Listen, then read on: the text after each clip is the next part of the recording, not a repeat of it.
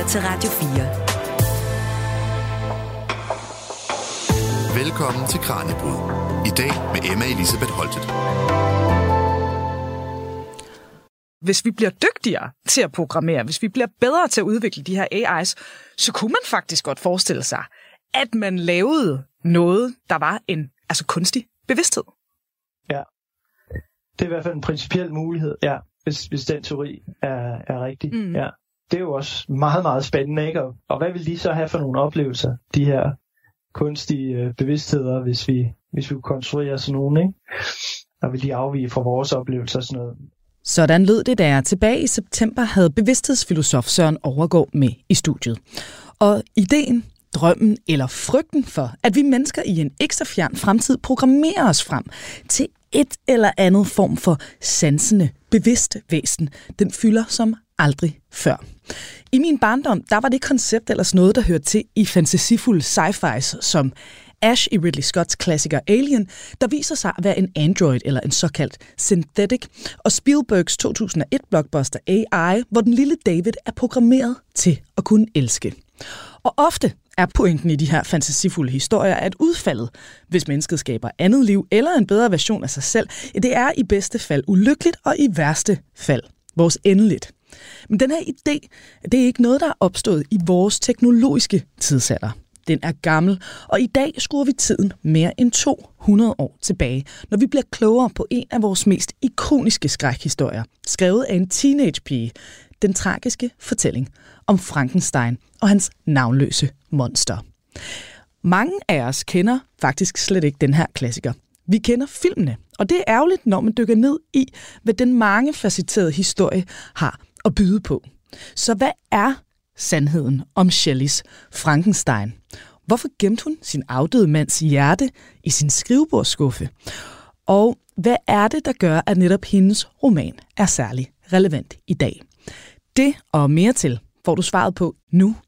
Velkommen til Kranjebrud. Du lytter til Radio 4. Til at gøre os klogere på Mary Shelleys Frankenstein-roman fra 1818, der har vi i dag forfatter og ekspert i mystiske væsener, Kenneth Bø Andersen, med på en forbindelse fra København. Kenneth, tusind tak, fordi du var med her i dag. Tusind tak for invitationen, det vil jeg meget gerne. Hvorfor er Mary Shelleys roman stadig en vigtig fortælling her i 2024? Ja, ja, den er jo fra 1818, altså det er jo ret vildt at tænke på. Den er over 200 år gammel, og, og den er øh, jo på mange måder en, øh, den er jo en stor del af vores kultur. Mm. Altså øh, der bliver stadigvæk lavet masser af filmatisering, og karakteren øh, Frankensteins øh, monster bliver brugt i, i alle mulige sammenhænge. Der er stadigvæk Halloween-kostymer, øh, så, så det er sådan en ting, hele, hele klassikernes betydning, øh, som stadigvæk har, har relevans. Og så er der jo så alle de øh, temaer, den, den behandler og tager op, som stadigvæk virker utrolig moderne øh, den dag i dag. Altså, den, den, den diskuterer jo øh, mennesket, der sætter sig i Guds sted. Den diskuterer, hvad det vil sige at være et menneske. Øh, hvad der gør os til det menneske, vi er.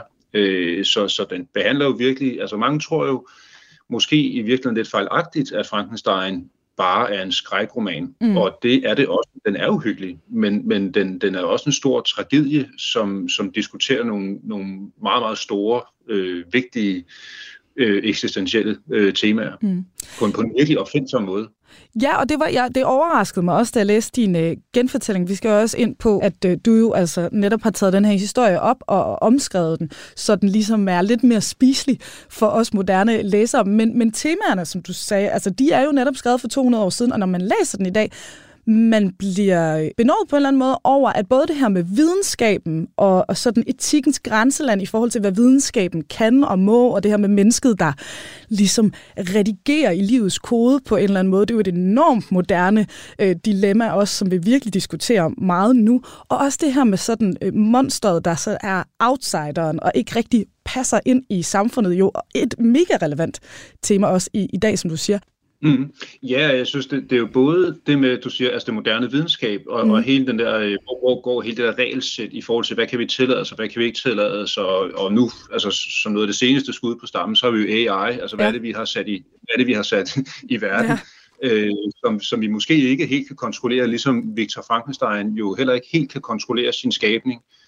Øh, og, og man kan sige, det der med monsteret, ja, det bliver kaldt Frankensteins monster, men, men det er jo navnløs skabning, for mm. det første. Øh, det, er jo, det er jo den første fejl, folk begår, når de, når de øh, øh, hvad kan jeg sige, når man snakker om Frankenstein, der. Mange tror jo stadigvæk, at det er, det er navnet på, på uhyret Frankenstein. Mm.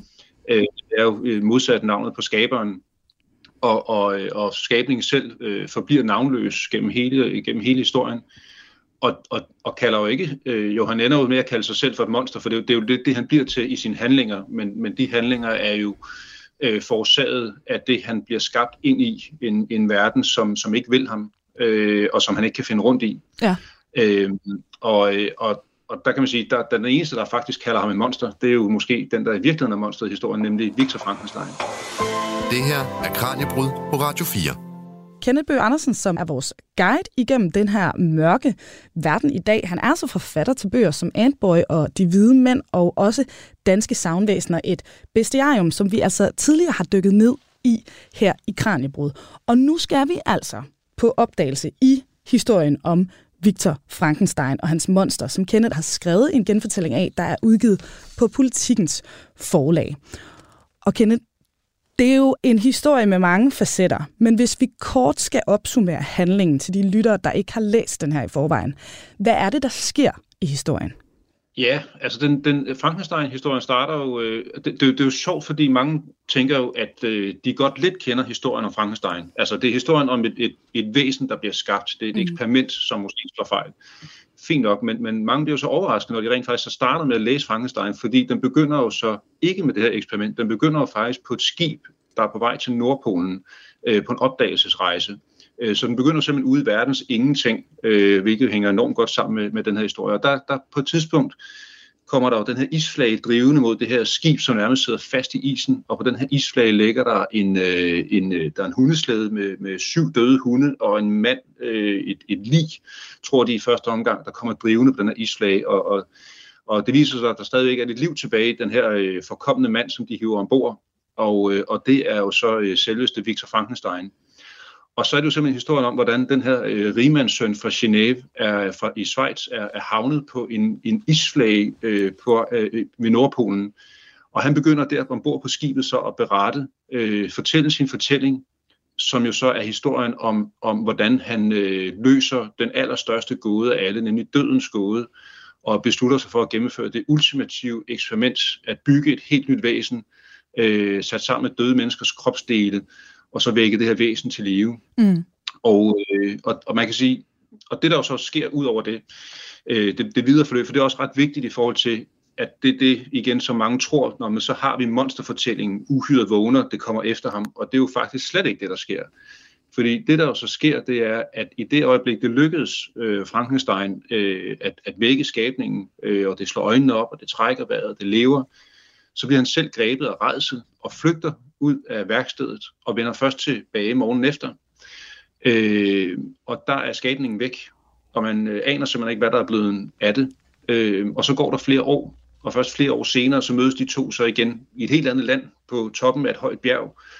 Og så sker der jo det ret utroligt, at nu begynder skabningen at fortælle sin historie. For det er jo så mm. mellemtiden lært at tale og fortæller altså alt, hvad der er sket siden den nat, det blev født, det vågnede inde på laboratoriet.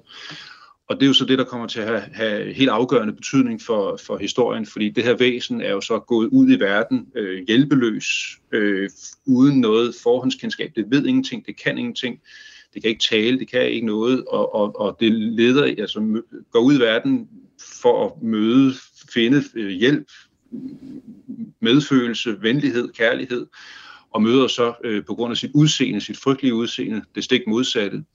Øh, det, bliver, det bliver jagtet, det bliver plaget, det bliver hadet, det bliver forfulgt, det, bliver, øh, det, det møder afsky og væmmelse og had. Og, øh, og det er jo så det, der kommer til at have, have afgørende betydning for øh, det her væsens mm. ageren. Og hvad er det ved den her historie om Frankenstein og hans monster, som, som fascinerer dig mest? Fordi der er jo mange dele af den, der er utrolig interessant, netop når man står og kigger på den i dag. Jo, det er der. Øh, jamen, jeg synes, jeg synes, det der er, øh, er det virkelig elegante ved den, det er, øh, det er det, den her øh, drejning af, at, at det vi tror historien handler om, er pludselig ikke det, den handler mm. om, og det med, at vi får medlidenhed for det, som, vi, som, som mange vil opfatte som monstret. Øh, vi, vi får sympati og forståelse for det her væsen, som jo er et, øh, et hjælpeløst væsen, og, og som er et forladt væsen. Øhm, og det er enormt elegant, den der leg med, hvem er, øh, hvem er simpelthen uhyret i den her mm. historie. Øh, og den store tragedie, det, det ender med at blive for både skabningen, men også for Frankenstein. Jeg vil egentlig gerne bede dig om at karakterisere vores hovedkarakter, men hvem er egentlig sådan hovedkarakteren? Er det Frankenstein, eller er det den her ulykkelige skabning?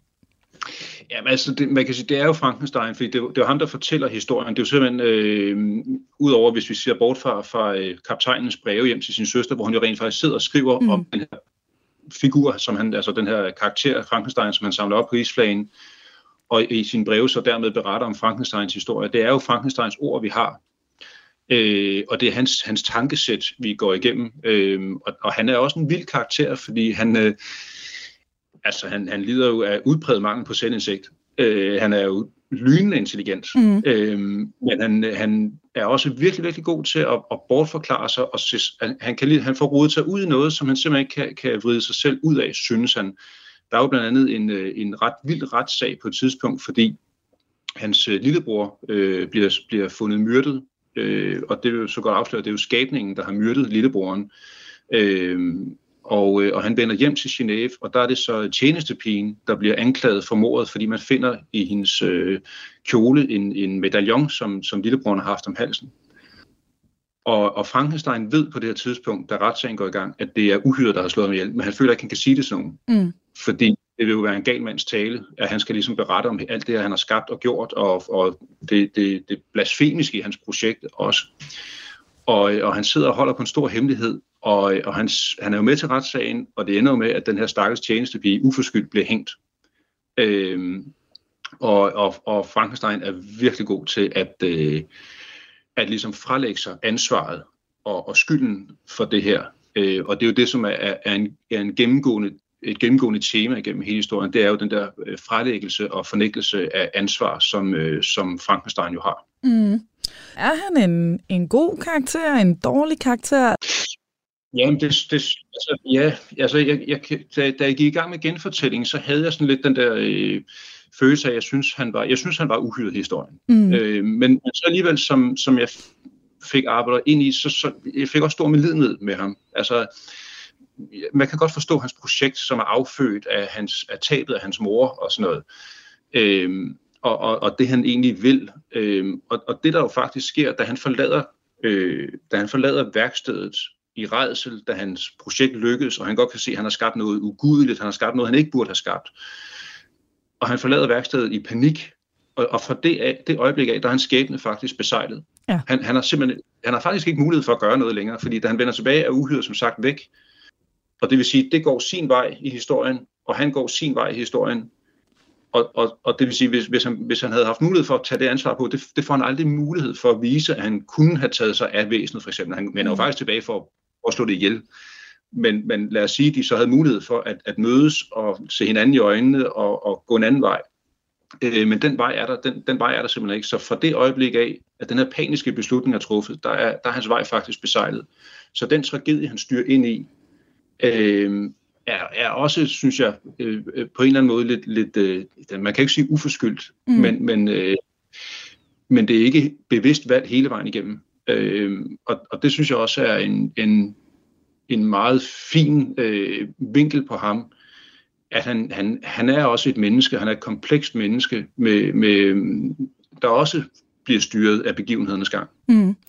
Og hvad så med hans skabning? Fordi som du siger, altså det er jo en skabning, der dræber broren for en uskyldig kvinde, dømt til døden, ikke? Men alligevel, jo. så er det jo også en skabning, man har enormt meget sympati med i løbet af historien. Hvordan vil du karakterisere den? Ja, og det er jo, det er jo ret vildt, fordi han, han ender med at blive et monster. Ja. Altså, det er jo nogle frygtelige ting, han gør. Øh, men, men det er jo det der med, at man godt kan forstå bevæggrundene, eller man kan i hvert fald godt forstå hans følelser. Man kan godt forstå, øh, hvor det er, han kommer fra, hvorfor han bliver drevet ud i det had. Øh, øh, og så kan man sige, kan man så forstå hans, hans agering og det, ageren, og det der med, at det går ud over uskyldige mennesker, mm. det, det, er, det er jo så selvfølgelig der, hvor uhyret så øh, ja, træder i kraft. Ikke? Øhm, men, men langt hen ad vejen har man jo en, en stor ømhed og stor, stor sympati øh, for det her væsen. og også helt frem til slutningen, hvor, hvor, som jo er en meget øh, hjerteskærende øh, slutning, hvor, hvor væsenet også erkender, at det er blevet til et monster, øh, når det sidder der sammen med sin, øh, sin, sin skaber, og, mm. og jo faktisk lægger ham arm. Der er jo på en eller anden måde også noget i det, der øh, ligner sådan menneskets udvikling fra barn til voksen, ikke? Altså at blive født som det her sådan uskyldige væsen uden øh, sprog, uden en forståelse egentlig for omverdenen. Og så bliver skabningen jo mødt af folk, der behandler ham dårligt, og derved bliver han altså også til det her monster, ikke? Kan man ikke også godt se den her karakter som sådan menneskets uskyld, der korrumperes i løbet af et liv, og så den her voksne, som kan erkende, at jeg er altså blevet til noget, der minder om et, et monster. Jo, det synes jeg sagtens, man kan. Mm. Altså, det er jo et, øh, altså på, på mange niveauer et, et billede, også på, også på moderne mennesker og på, ja. på børn. Og jeg tror også, altså det er også derfor, altså Frankenstein er en, er også en speciel klassiker på den måde, at det er jo en figur, altså monsterfiguren er jo en, et, en figur, som alle kender. Mm. Altså børn kender. Øhm, og, og og jeg tror også, der er noget i historien, som også er tiltalende, også over for et, et, et yngre publikum. Den er jo også skrevet, jo, det kan vi lige vende tilbage til, men den er jo skrevet af en, af en meget ung forfatter. Mm. Øhm, og, øhm, og, men, men netop det her med, at det jo handler lidt om et barn. Det handler om, at, at øh, den her uskyld, der bliver mødt af, af, af noget, der ændrer uskylden til, til noget mørkt, øhm, det, det kan man som både som barn og voksen jo sagtens sætte sig ind i. Mm. Og hvilken scene vil du fremhæve som den mest centrale i den her fortælling? Øh, ja, åh, der er mange jo. Øh, men, men det er jo, altså, den, den ikoniske scene er selvfølgelig skabelsen, mm. altså skabelsesberetningen. Og det var også der, hvor Mary Shelley selv, da hun, da hun indledte Frankenstein-historien, faktisk begyndte sin fortælling øh, med den her mørke nat i november. Øh, og, og ja, øh, skabelsesberetningen er, øh, og, og det er jo det, det er. Det, det er jo en gudhistorie. Det er jo, det er jo Gud øh, over for sin Adam, øh, bare i, i, i øh, med omvendt mm. øh. Ikke? Og du har lovet, at vi godt må få en lille bid af din genfortælling.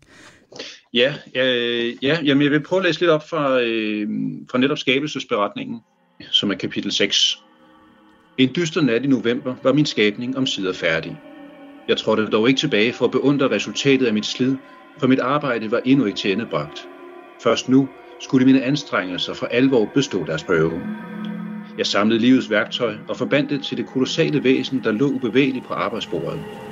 Regnen trummede hissigt mod vinduerne, og lynene oplyste laboratoriet i skærende glemt, der startede processen. Mine hænder rystede. Nu kunne jeg ikke gøre andet end at vente. Vågn op, tænkte jeg.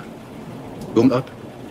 Vinden fik vinduesrammerne til at rasle, som om der stod nogen derude og krævede at blive lukket ind. Vågn op! I det samme bragede et kolossalt tordenskrald med sådan en styrke, at jeg mærkede gulvbrædderne dige under mig. Endnu et lyn blitzede, og i det sekund, hvor alting var som skåret ud af det hvide lys, var det pludselig som om jeg så skabningen for første gang. Som om det først nu for alvor gik op for mig, hvad jeg havde bygget. Den massive brystkasse, der var dækket af gusten hud og lapper af dyreskin, de vældige arme og ben, der kunne bøjes i umulige vinkler. En gennemført grotesk krop, der var som noget fra en anden verden. En ujordisk hæslighed. Men værst af alt, hovedet, ansigtet. Det deforme kranium, der var så forvredet i sine proportioner, at det kun svagt mindede om et menneskes. Næsen og det fremstående kæbeparti, der var som snuden på et rovdyr. Munden, der stod let åben og synliggjorde de dobbelte rækker af lange tænder totter af stride hår, arerne og de grove sting, der bugtede sig som tråden i et flosset spindelvæv.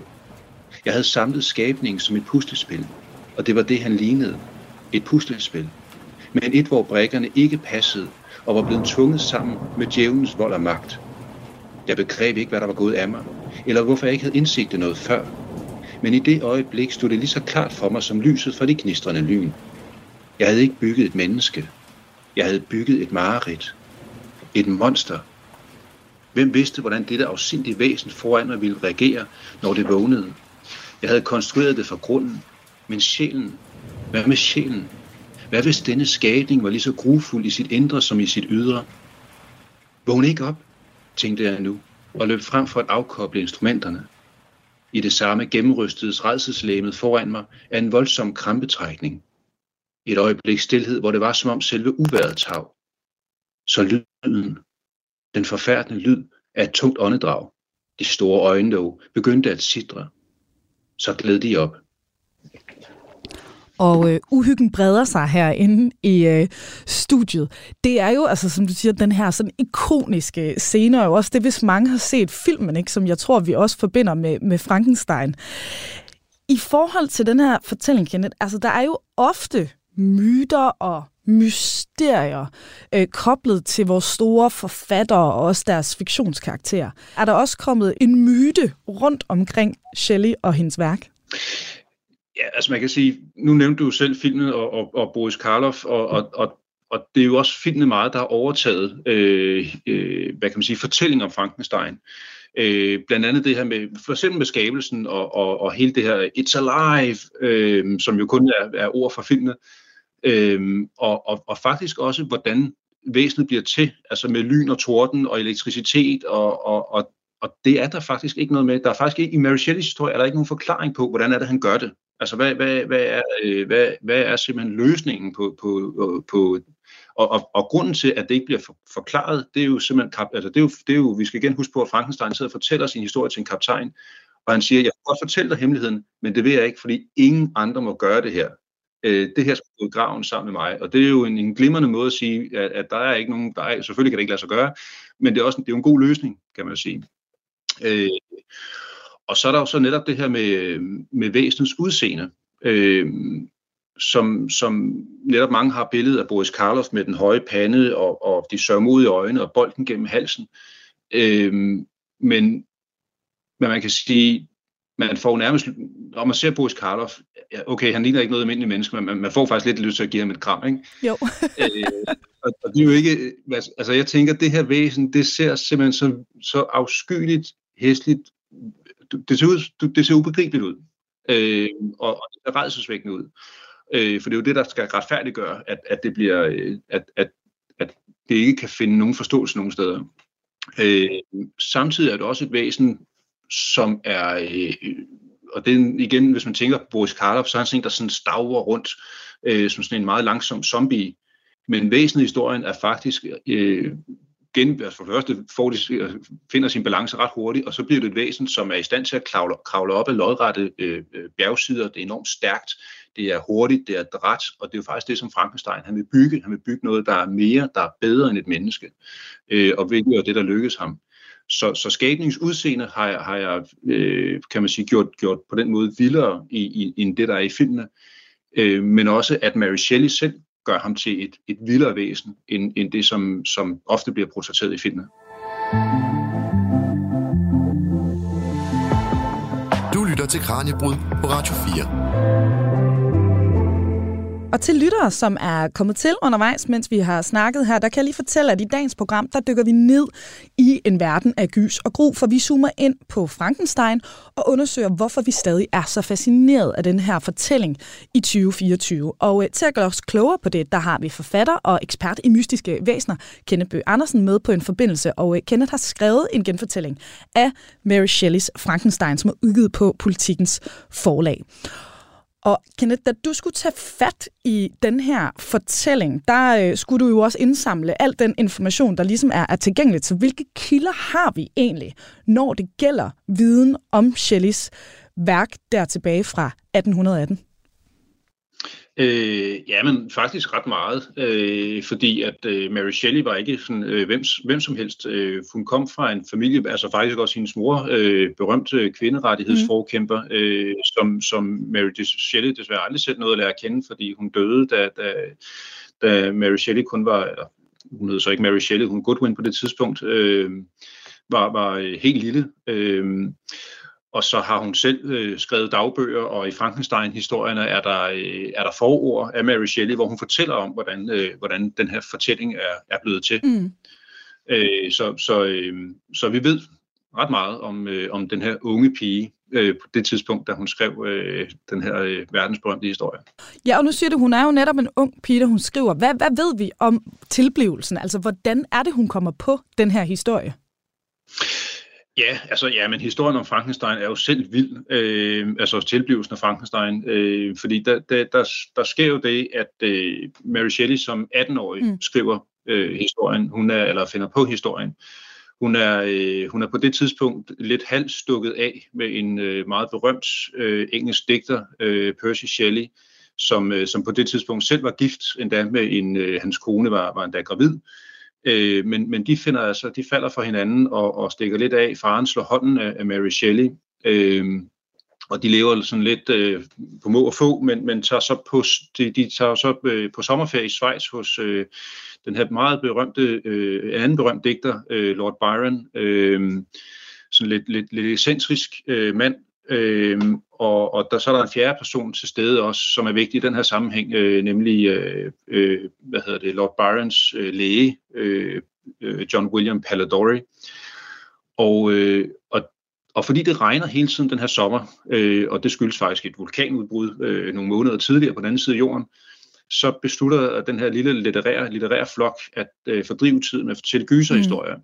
Og, øh, og, øh, og Mary Shelley vil jo også gerne finde på noget, især noget, der kan, kan måle sig og matche øh, de her litterære øh, mænd, hun sidder sammen med, øh, som jo virkelig behersker øh, det digteriske sprog, og hun kan ikke finde på noget. Og hun kan ikke finde på noget, og så er det, hun øh, en aften hører øh, øh, Polidori og, og øh, Byron snakke om det her galvanisering, det her med at, at bruge elektricitet til at få, få øh, døde dyr til at bevæge sig, øh, sætte liv i lemmer. Og, øh, og hun har en drøm, hvor hun drømmer om det her øh, væsen, der så vågner, øh, og, og, og, og videnskabsmanden, der stikker af. Og, og fra det øjeblik har hun så sin historie, og begynder at fortælle den, og der starter hun faktisk med, med øh, skabelsesberetningen den mørke nat november. Og så er det hendes mand, der, øh, der, der øh, opfordrer hende til at skrive øh, en romanudgave af den her historie, som så udkommer, øh, Frankenstein udkommer så to år senere i 1818. Den udkommer så anonymt, så der er ikke nogen, der ved, hvem der har skrevet Frankenstein. Øh, øh, i, i, der er et stykke tid, hvor der er nogen, der tror, at det er Percy Shelley, der har skrevet den, fordi han har skrevet et forord til bogen. Øh, men samtidig er man, er man også lidt afvisende over for det, fordi at, at man synes ikke, at det, det sprog, der er i den historie, matcher hans mm. meget fine sprog. Øh, der, der, det må være en anden, der har skrevet det. Øh, og, og, og øh, ja, altså årsagen til, at den jo så er udgivet anonymt, altså øh, Mary Shelley er øh, ja, på det tidspunkt er hun jo så, øh, øh, hun er jo ikke særlig, hun er ikke særlig gammel, hun er lige omkring de 20 år, og, øh, og øh, hvad hedder det, øh, hun, har, hun, er, hun er mor til et par børn, hun har mistet det første barn, øh, og simpelthen øh, redselslagen for, at, øh, at øh, altså, en kvinde kan ikke skrive noget så, så voldsomt som det her. Altså, hun, hun er simpelthen bange for at miste forældremyndigheden over sine børn. Øh, så den udkommer anonymt, og udkommer først med hendes navn i en, i en lidt revideret mm. udgave øh, om lidt over 20 år senere, i 1831, hvor, hvor det så er Mary Shelleys øh, navn, der står på forsiden. Mm. Og, jamen, og som du siger, det er jo nogle ret voldsomme temaer, de her i, i begyndelsen af 1800-tallet. Det er jo ikke hvad som helst, hun, hun skriver om. Ikke? Så hvordan er modtagelsen af bogen i samtiden, altså både der i 1818 og så også øh, senere, hvor hun jo så sætter sit navn på, ikke? Jo, og, og modtagelsen, altså det, Frankenstein bliver ikke nogen dundrende succes mm. øh, fra starten af. Øh, og den bliver også modtaget med, med panderynken, og, og hvad er, hvem er det, der kan skrive noget så vulgært og, og nærmest blasfemisk og så videre, ikke? Øh, men, men det er ikke sådan, at den bliver øh, forbudt og bandlyst. Der bliver faktisk øh, ret hurtigt sat op som teaterstykke mm. en, en fem år senere. Øh, og igen er der ikke nogen, altså det er ikke Mary Shelley, der bliver krediteret øh, for, for teaterstykket. Så, øh, så, så den, den lever allerede fra starten af. I forhold til den her samtid, den bliver udgivet i, hvis vi lige skal sætte nogle ord på. Det er, så, det er så vagt på en eller anden måde at sige en brydningstid. Det er der jo meget, der har været igennem historien. Men det er jo virkelig en periode, hvor der sker meget. Nu siger du selv det her med, at man prøver at gøre øh, døde lemmer levende osv. Altså, hvad er det, der foregår i det her samfund, der ligesom inspirerer øh, de her videnskabelige forsøg og alt det her sådan lidt gakkede, de her videnskabsmænd jo i virkeligheden har gang i på det her tidspunkt? Jamen, ja, altså, det er jo øh, på det tidlige, det er jo før industrialisering, det er jo, det er jo før, det er, hvor, hvor, hvor er der lige det der skifte mellem, at, at øh, det hele er meget gammelt, ikke? der er ikke noget, der er ikke elektricitet, der er ikke, der er ikke lys i husene, der er ikke øh, kloakker, toiletter osv., men, men, men det er ved at komme, og, og, og hele den der øh, meget eksperimenterende videnskab, hvor man prøver alt muligt, er jo ligesom i, altså i fuld flor. øh, og det er jo der, den lægger sig sådan meget godt i, øh, i tråd sammen med. Ikke? Øh, mande-kvinderoller er jo også øh, sådan klart definerede roller, men hvor igen Mary Shelley og Percy Shelley også bryder ud af det der, og, og de lever faktisk i et åbent forhold, øh, som også involverer en, øh, visse problemer. Øh, men, men øh, ja, så på den måde er, er altså Mary Shelley også en, en, en utraditionel øh, kvinde på det her tidspunkt. Mm. Og Kenneth, altså i forhold til Mary Shelley som person, så er der et meget makabert fund, der bliver gjort af øh, øh, øh, hendes søn, efter hun er død. Vil du ikke lige forklare, hvad det er, han finder? Jo, altså, øh, jo, det, det er jo, altså, hun, er, hun blev gift med, med Percy Shelley, øh, som, øh, som på tragisk vis dør i, øh, i 1821 i en drukneulykke, det vil sige tre år efter Frankenstein er udkommet første gang. Og, øh, og 10 dage efter øh, han er død, der skyller hans lige op på stranden, øh, og de, øh, de holder et ligebål øh, der på stranden. Og så sker der det, da Mary Shelley så øh, selv dør i, øh, i 1850'erne, der finder hendes, hun får fire børn med, med Percy Shelley, men det er kun en af dem, der, der overlever, og han hedder selv Percy.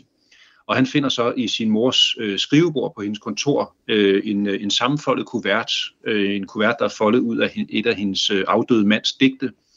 Øh, og i den her kuvert, der ligger der simpelthen resterne af hans, øh, hans hjerte. Ja, så altså en usædvanlig kvinde på øh, flere områder, må vi øh, konstatere, ikke?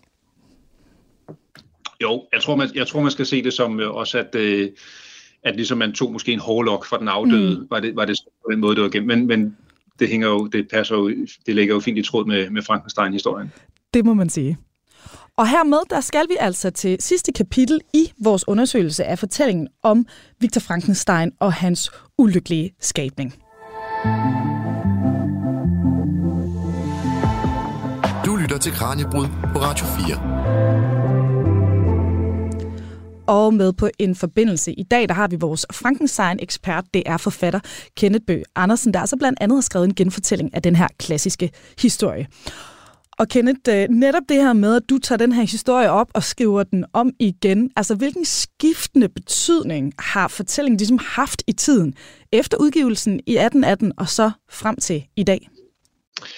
Øh, ja, men jeg, jeg, den har jo, den, det, det, jeg tænker, det er meget båret af, af, af filmene også. Ikke? Der er jo, det er jo en af de mest finansierede bøger, en af de mest brugte øh, romanfigurer overhovedet, i, i, også nu øh, til dags. Ikke? Nu, der kommer, jeg læste lige, at der øh, næste år allerede, næste år igen, kommer en, en ny Frankenstein-filmatisering af Guillermo del Toro. Øh, og, og det, bliver både brugt som noget, nogle gange bliver de her genfortællinger bliver meget moderne, som, som sat op i nutiden og handler om eksempelvis robotter i stedet for, eller det kan være, at, at vi trækker trådene tilbage til, til øh, det, det starten af 1800-tallet og fortæller den her gamle historie igen. Øh, så så det, er jo en, det er jo en figur, der hele tiden har været hos os mm. øh, alle de her mange år. Og hvordan har du genfortolket værket, og hvordan var overvejelserne i forhold til de ændringer, man jo så går ind og laver på sådan en ikonisk fortælling? Ja, Ja, altså man kan sige, det, det, der, det der var projektet med det, det var at sige, øh, det var at sige, rigtig mange kender, tror de kender Frankenstein, men stort set ingen kender Frankenstein. Hvis man går ud og spørger ud på gaden, øh, tilfældige mennesker, hvor, kender, har du hørt om Frankenstein, så vil stort set alle række hånden op. Og så spørger, har du læst Frankenstein, så vil stort set alle tage hånden ned igen. Ja. Øh, og, og, og, og det er jo lidt underligt det her med, hvordan man kan historie, som, som, som alle lidt tror, de kender, men alligevel er der ikke rigtig nogen, der kender den. Og som du også selv lidt var inde på, men man bliver overrasket faktisk, mm. når man læser en rigtig historie fra hvad den egentlig handler om. Øhm, og, og, og samtidig er det også lidt en erkendelse af, at hvis man så går i, i gang med at læse en rigtig Frankenstein, hvilket jeg jo synes, man bør, men man vil også opleve, tænker jeg, at den er svær at komme igennem. Den er skrevet i to år, øh, den er lang tid om at komme i gang. Øh, den, går, den går i stå mange gange. Der er ting, der ikke rigtig giver mening og sådan noget. Men, men historien er øh, virkelig, virkelig god, og, og også konstrueret på en måde, som, som er øh, virkelig, virkelig skarp. Mm. Øh, og så, så det, som jeg ligesom gerne ville, det var at, at, fortælle den, den originale historie af Frankenstein. Det skulle være Mary Shelleys Frankenstein, og som man havde læst min genfortælling, så kendte man den rigtige historie. Øh, men samtidig øh, vil jeg jo også gerne grave den page-turner frem, som jeg ligesom synes, den indeholder, men som den måske ikke er i sin oprigtige form. Og det indebar jo så også, at jeg skulle ændre på nogle ting. En ting var det rent sproglige, men, men også i, måske i noget synsvinkel og, og historiens opbygning. Øh, så, så for eksempel netop med de her kaptajnens breve hjem til hans søster, som bogen, den originale bog starter med, de er meget lange, og, og hvor man er lidt ved at falde i søvn fra, fra starten af, øh, har jeg ligesom prøvet at ændre synsvinklen, så vi er hos kaptajnen og, og skabe en ret intens stemning der på, øh, på, på den her båd. Og også gå lidt hurtigere frem til Frankensteins fortælling, fordi da han så går i gang med at fortælle sin historie, så starter han jo netop ikke med at fortælle om eksperimentet, men starter faktisk med hele sin familiebaggrund og opremser hele sin familiehistorie på flere sider. Og man lidt, jeg, jeg, sidder, jeg har sådan et billede af, at den her kaptajn på båden, han er ved at falde sådan halvt i søvn, og man sidder og tænker, skulle vi ikke høre en spændende historie om et uhyre? Hvad, hvad, hvor blev det af? Så, så vi simpelthen prøver at skære, skære det, øh, altså grave det rent spændingsmæssigt lidt mere frem. Øh, og når der så endelig sker noget i Frankenstein, så, så det er spændende, så det er også tit meget hurtigt fortalt, og den del vil jeg så gerne udvide øh, lidt mere. Ikke? Øh, så, så ja, det er sådan nogle ting, blandt andet. Øh, fortæl den rigtige historie, men samtidig også tolke på den øh, og fortælle den med, med min stemme. Ja. Og vi kan jo så sige til lytterne, at du, du beskriver jo også meget udførligt i din genfortælling, af, altså hvilke dele, der så er ændret, ikke? så man netop kan skelne imellem det, der er blevet lagt til, og også øh, ved, hvad der også er blevet trukket fra. I forhold til det her, Kenneth, jeg har jo lukket dig til at finde to bidder. En fra originalværket, og en fra din egen genfortælling, som ligesom også kan sætte det her lidt på spidsen, altså med forskellen på originalteksten og så en moderne øh, genfortolkning af den. Vil du ikke lige sætte nogle ord på, hvorfor øh, det lige er de her to bidder, vi skal høre nu, og hvad det er, de sådan ligesom kan vise os. Jo, øh, jo, men de her to bidder, det er, fra, det er faktisk fra da, da skabningen, da Victor Frankenstein og skabningen møder hinanden for første gang deroppe på det her bjerg. Øh, øh, og, og de snakker sammen og har en samtale, og, og skabningen insisterer på at fortælle sin historie fra, hvad der skete, øh, da det vågnede der på laboratoriet. Og så den, den næste del af bogen er faktisk skabningens stemme. Mm øh, der fortæller øh, sin beretning. Øh, ja, og så kan vi lige vende tilbage til forskellene, hvis vi hører de to. Øh, men men det, er, det er skabningshistorie, vi skal høre starten af nu. Og vi starter altså med en bid fra originalværket, læst op her af min kollega Kasper Fris. Det er kun med stort besvær, jeg husker tiden lige efter min tilblivelse. Alle hændelser i denne periode forekommer mig forvirrede og uklare. En mangfoldighed af mærkelige indtryk overvældede mig, og jeg så, følte, hørte og lugtede på samme tid. Og det varede faktisk længe, før jeg lærte at skelne mellem mine forskellige sansers funktioner. Jeg husker, at et gradvist stærkere lys pressede mod mine nerver, så jeg var nødt til at lukke øjnene. Så vældede mørket ind over mig og gjorde mig urolig, men jeg nåede næppe at føle dette, før lyset igen strømmede ind over mig, fordi jeg åbnede mig øjnene, tænker jeg mig nu. Jeg gik og jeg tror, at jeg gik nedad.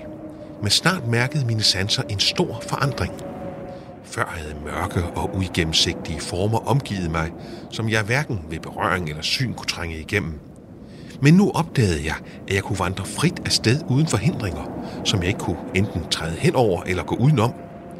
Lyset blev mere og mere generende for mig, og varmen udmattede mig, mens jeg gik, så jeg ledte efter et sted, hvor der var skygge. Jeg fandt skoven nær Ingolstadt, og her lagde jeg mig ned ved en bæk og hvilede mig, indtil jeg begyndte at plage sig sult og tørst. Dette vækkede mig af min sløve tilstand, og jeg spiste nogle bær, som hang på træerne eller lå på jorden.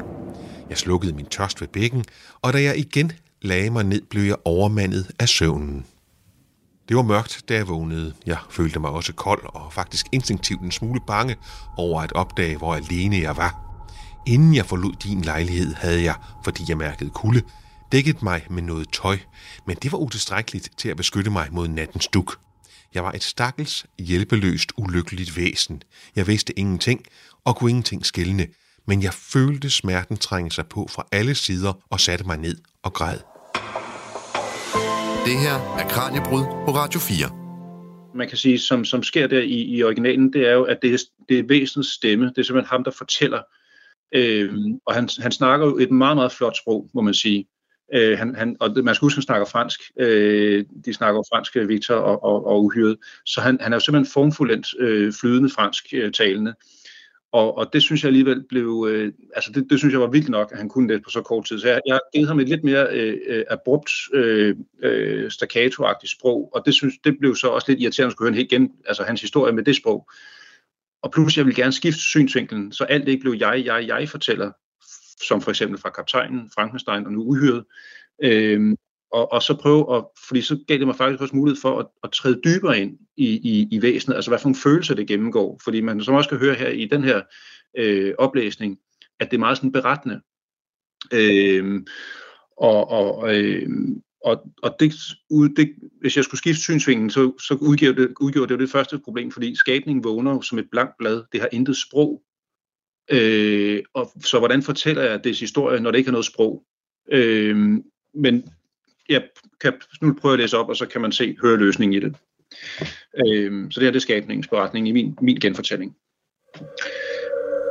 Tåge. Tæt uigennemtrængende tåge.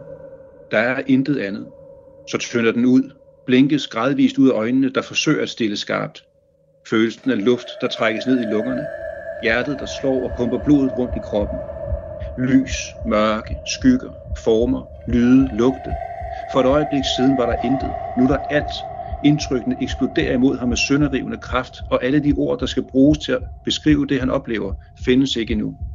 De kommer først senere, langt senere, da han sidder i den lille faldefærdige hytte og observerer den fattige familie og smuglytter til drengens undervisning. Først da vil hans fortid og fremtid og ordene forme sig, men lige nu er han et umælende væsen, en tanketom skabning, der møder alting for første gang. Han drejer hovedet og ser et ansigt. Han ved ikke, det hedder et ansigt. Ikke endnu. Øjne, der stiger på ham. Han ved ikke, det hedder øjne. Ikke endnu. Han prøver at rejse sig, men bevægelserne er ukoordinerede, og han mærker et sug indeni, da han falder. Et øjeblik smerte, da han rammer gulvet. Han kravler mod ansigtet, men det forsvinder i det samme. Hvor blev det af? En ubevidst følelse af at være forladt og alene og bange, og stadig vælter hele verden ind i ham. Lys, mørke, skygger, former, lyde, lugte, regnen, der pisker mod vinduerne, tordenskraldene, der ruller hen over himlen, lynet, der gnister, alt er indtryk, der bliver til aftryk, som der først senere kan sættes ord på. Her er flere ord, han ikke, endnu ikke kender. Arme, ben, hænder, fødder. Det går op for ham, at han kan kontrollere dem. At de er en del af ham, og han prøver at få styr på sine lemmer. Men det er som om, de har deres eget liv, og han brager ind i bordet og reolerne, der knuses ved sammenstødet. Han rager rundt, efterlader sig intet ødelæggelser, indtil han omsider formår at finde balancen. Først svejer benene under ham, men bliver så mere og mere stabile. Han strækker armene ud, åbner og lukker hænderne, Prøvende tager han et skridt. Det er usikkert, og han er tæt på at snuble. Et skridt til knap så usikkert. Ja, og altså en tydelig forskel, kan man sige, øh, sprogligt, og ikke for at tale originalværket ned, men det er udfordrende nogle gange som læser at tykke sig igennem de her gamle tekster. Hvor stor en udfordring var det egentlig for dig sådan i forhold til ordvalg og, og sådan nogle ting, må du også gribe til hjælp i forhold til, hvordan bestemte ord og betydninger osv., altså det er jo skrevet, som sagt, for over 200 år siden, ikke? Mm. Jamen, jeg, jeg har, altså, der er jo to rigtig gode danske oversættelser. Øhm, øh, øh, den ene er Jannik Storm, som er, er 1831-udgaven af Frankenstein, altså den, som ligesom er den, den, den original, eller den rigtige Frankenstein. Og så er der som sagt øh, første udgaven, som var den, der udkom anonymt, som er blevet oversat af Jakob Levinsen, øh, øh, til dansk, og, og øh, begge to virkelig, virkelig gode oversættelser. Og det er rigtigt nok, der er noget i sproget Frankenstein, som netop kan, kan, nogle gange kan det føles meget, meget tungt, men der er faktisk der er også passager og sætninger og ord, som er, er vanvittigt flotte, øh, og som er meget stemningsskabende og meget billedskabende. Øh, så det, det var at navigere i, igennem de to ting. Altså alt, hvad der kunne, kunne ligesom være med til at forstærke historien, har jeg taget med. Alt, hvad der var med til at tage tempo ud af historien, og tage tempo ud af, af, af de følelser, man gennemlever, lever, øh, har, jeg, har jeg prøvet at, at ikke tage ud, men så ændre på i en eller anden sammenhæng. Øhm, så, så blandt andet også det her med, at man ligesom lever sammen med, med skabningen, øh, frem for at det bare bliver en beretning, så, så træder vi ind i stuen sammen med ham, ind på værkstedet sammen med ham, og, og, og oplever det sammen med ham, øh, synes jeg gav en, en stærkere øh, beretning. Mm. Og udover at øh, lytterne selvfølgelig skal gribe fat i din genfortælling, og de kan jo også tage fat i selve originalværket, hvis de tør kaste sig ud i det. Men ellers, Kenneth, er der en bog, en serie, film eller et eller andet andet, som du vil anbefale, hvis man nu sidder derude og ligesom er blevet fanget af Frankenstein og gerne vil nørde endnu længere ned i den her historie, og også måske også Mary Shelleys univers? Øh, ja, jamen, så jeg, jeg har faktisk selv lige læst øh, her i, i juleferien øh, en, øh, en virkelig, virkelig god øh, bog af en hollandsk forfatter, Anne Eckhout, som har skrevet en bog, der hedder Mary, eller Skabelsen af Frankenstein, altså undertitlen, øh, som jo lidt er en, en reference til netop Frankenstein, som jo har undertitlen øh, Den moderne Prometheus.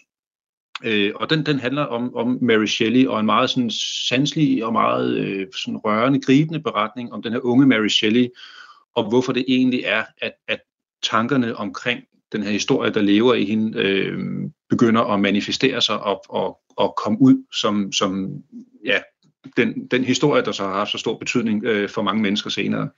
Og så vil jeg lige, jeg vil lige sige, øh, lige i forhold til det med, med, med genfortælling, altså det, det der jo også har været, det, det var jo altså ekstremt ærefrygtigt. Ja. altså, øh, altså virkelig, virkelig øh, på, på helt den høje klinge. Øh, også både fordi, at det er Frankenstein, det er en klassiker, det er, det er mange menneskers øh, yndlingsbog. Øh, det er min, en af mine egne øh, helt store yndlingsbøger. Og, og, så, og så skulle prøve at lave sådan min version af den, men samtidig har det været en, en enormt givende opgave at, at, og, og ja, øh, altså, der har jo virkelig været et forsøg på, at, at man i forhåbentlig i min historie også kan mærke min store kærlighed til, til originalen. Øh, så så det, det, den del har været, været meget vigtig for mig. Øh, en, en, hvis, hvis jeg må anbefale en anden øh, Gerne. Øh, historie, øh, som er sådan lidt mere obskur at få fat i måske, men det er, det er en, øh, den er ikke oversat til dansk, den hedder The Monsters We Deserve. Øh, af en forfatter, der hedder Marcus Sedgwick, øh, som er, er ret øh, meget sjovt eksperiment, øh, som handler om en forfatter, der sætter sig ud i en, i en hytte øh, ude i ødemarken for at skrive. Men han hjemsøges simpelthen af historien om Frankenstein. Den har simpelthen gjort så stort indtryk på ham, den her fortælling. Og der er noget ved den, der er ved at drive ham til vanvid, og han bliver altså, øh, øh, mens han er derude, simpelthen opsøgt af de her karakterer fra historien øh, om Frankenstein, og møder blandt andet Victor Frankenstein og Mary Shelley, og så som det helt store, så ved han jo godt, på et tidspunkt skal han jo også møde monsteret. Øh, den, den, den, den er ret interessant. Så hermed øh, to gode anbefalinger øh, givet videre. Kenneth, vi skal runde af med, med dagens lektion, som vi altid gør her i Kranjebrud. Så hvis der er én ting, du håber, lytterne de tager med fra fortællingen om Frankenstein, hvad skal det så være? Øh, Ja, altså for, for at undgå at, at tænke i budskaber, det vil jeg helst ikke, men, men, ja. men jeg håber da, jeg håber da at, øh, at, at hvis man kaster sig over, at det simpelthen giver en, en forståelse af, hvad, hvad Frankenstein øh, historien egentlig er, og, og den er meget mere, end den måske er blevet reduceret til i, i, i, øh, i Hollywood-film, der har været, og er, er meget mere end, øh, end, end, end netop bare en, en skrækroman, men en, en, øh, en stor tragedie om, om livets store spørgsmål. Og det bliver her med ordene i dagens Kranjebrød. Og vores guide har altså været forfatter Kenneth Bøge Andersen, som har skrevet, som vi hører, en genfortolkning af Frankenstein, der er udgivet på Politikens forlag. Kenneth, tusind tak, fordi du vil være med og gøre os klogere på, øh, på den her historie og karakterernes relevans her i dag. Selv tak. Du lytter til Radio 4. Hvis du vil høre mere fra Kenneth, så bare rolig. I arkivet finder du afsnittet Danske Savnvæseners magiske DNA og Shakespeares fantasifulde værker og vilde virkelighed. Programmet det er fra november, hvor vi dykkede ned i alt fra varulve til natteravne. Og hen over de næste uger, der sænker uhyggen sig faktisk igen, når vi undersøger sandheden bag kultklassikerne Jekyll og Hyde og Stokers Dracula – for er vampyrgreven egentlig baseret på en virkelig person? Det får du blandt andet svar på her, så hold øje med dit kranjebrudfeed. Der er altså mere horror-nørderi med Kenneth på vej. Vi er tilbage igen i morgen, og det er som altid kl. 12.10. Her sender vi live, så du kan skrive ind til os med dine spørgsmål og kommentarer, når vi sammen med en forsker stiller skarpt på diskrimination mod kvindelige præster. På onsdag bliver vi klogere på kalenderen. På torsdag handler det om anbragte børn, og på fredag der dykker vi ned i dansk stumfilms verdensomspændende succes. Og som du kan høre, så er det næsten alt mellem himmel og jord, vi kan gøre dig klogere på her i Kranjebryd, dit daglige videnskabsprogram. Vi inviterer nemlig alle hverdag i landets førende eksperter og forskere ind i studiet for at give os nye perspektiver på fænomener, du kender fra hverdagen. Og det kan være alt fra æderkoppens tarmsystem til de nyeste rumrejser eller kulturelle fænomener. Så hvis du har et forslag til et tema, vi skal tage op, ja, så skriver du bare ind til os, og det gør du på kranjebrud radio4.dk. Vi glæder os til at høre fra dig, og hermed er der ikke andet tilbage end at sige farvel. Mit navn er Emma Elisabeth Holtet, og programmet er produceret af Videnslyd for Radio 4. En af Spotak. Hjertelig velkommen til Portrætalbum. I Portrætalbum bruger Anders Bøtter musikken til at vise nye sider af sine gæster. Min fantasi matchede ligesom ikke verden rundt om mig. Det var meget sådan en lille cocoon af eventyr og alt muligt, men når man så gik ud i verden, så blev det bare så voldsomt. Jeg synes, at det er ekstremt passende, at det er på det her tidspunkt i dit liv, at du bliver ramt af bjørk. Lyt til Portrætalbum i Radio 4's app, eller der, hvor du lytter til podcast. Radio 4. Jeg havde det rigtig, rigtig svært med, at jeg var født som pige. Altså, jeg havde gik på en skole, hvor jeg fik lov til at hedde Thomas. Ikke så forudsigeligt.